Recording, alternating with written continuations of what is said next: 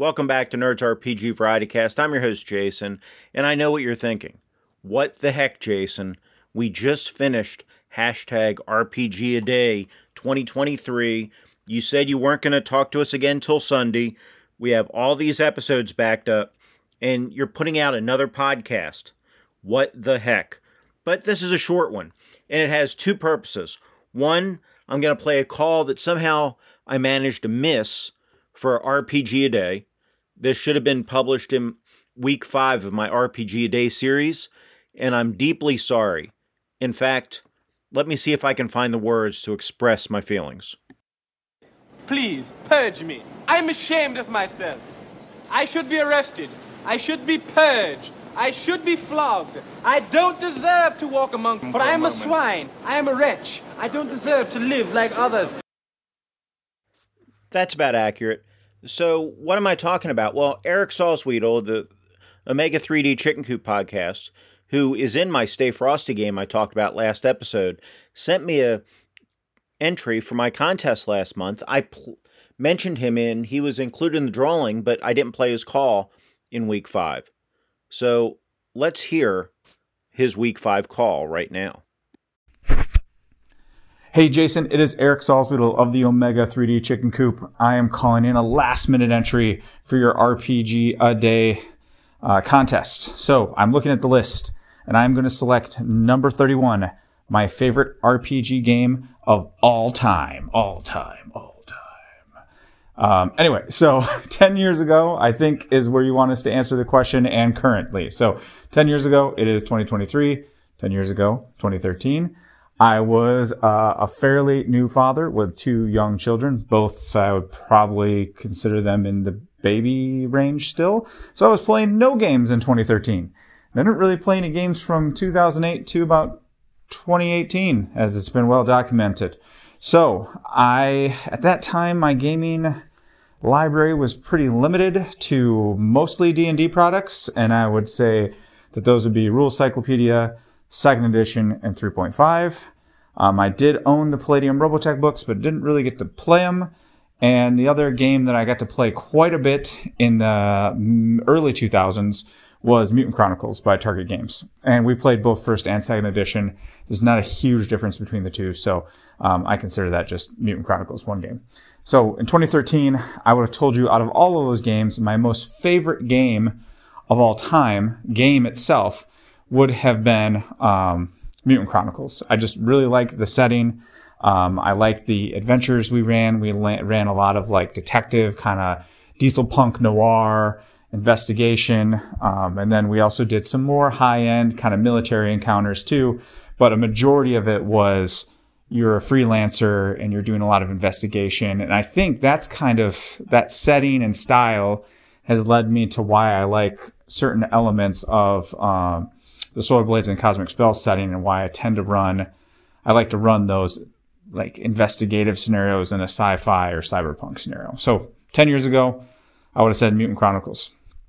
Currently, my favorite game, well documented right now, is the Mecha Hack by Absolute Tabletop, based on the Black Hack, um, a game of giant robots that fight against each other in different warring factions and with the threat of kaiju.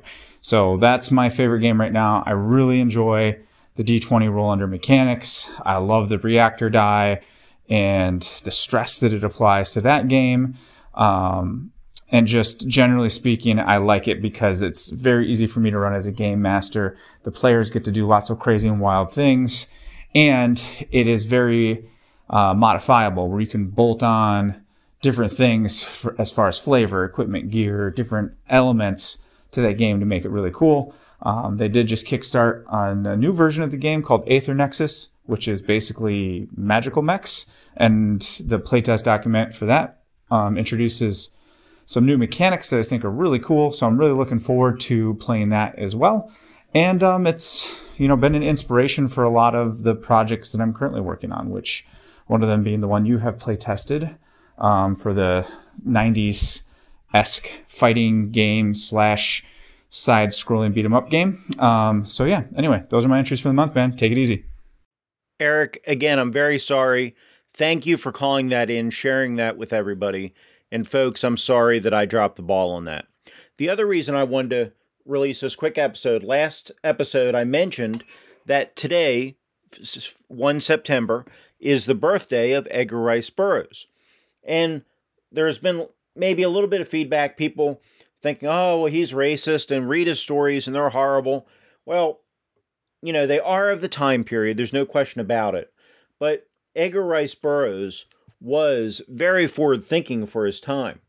In fact, I'm going to include an article in the show notes I highly recommend you go check out. And it talks about some ways that he was, including how he responded to Kipling's poem, The White Man's Burden, with a response, The Black Man's Burden.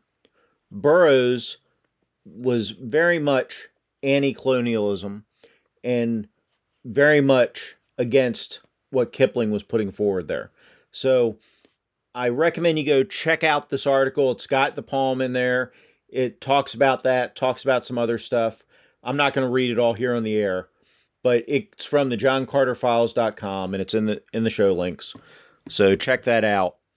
Thank you for indulging me in this short episode. Thank you, Eric, for understanding. And if you don't understand, that's fair, man. That's totally fair. Eric, so a little story from that Stay Frosty game. Eric managed to fumble quite a bit during that game. When you're using the slipgate choke point rules, you can take as many actions as you want up to your level, but you roll with disadvantage and increasing disadvantage each time. So this first action you're on a d20 and trying to roll over whatever attribute. The second time you're on 2d20 and taking the worst. The third action take 3d20 and taking the worst. But if you roll 1, then you roll on a special table, the O fudge table.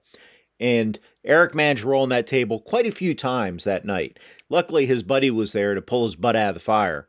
But it was a, it was a fun session, and having those mechanics and, and those tables definitely increased the enjoyment we had at the table. I am very happy to hopefully still be able to call Eric my friend. I really enjoy playing his games, and I recommend if you get a chance to be in his games to do so as well. Okay, that's enough for me for today. I will be back on Sunday with a System Sunday review of a game and a new contest. I will talk to you then. Be excellent to each other.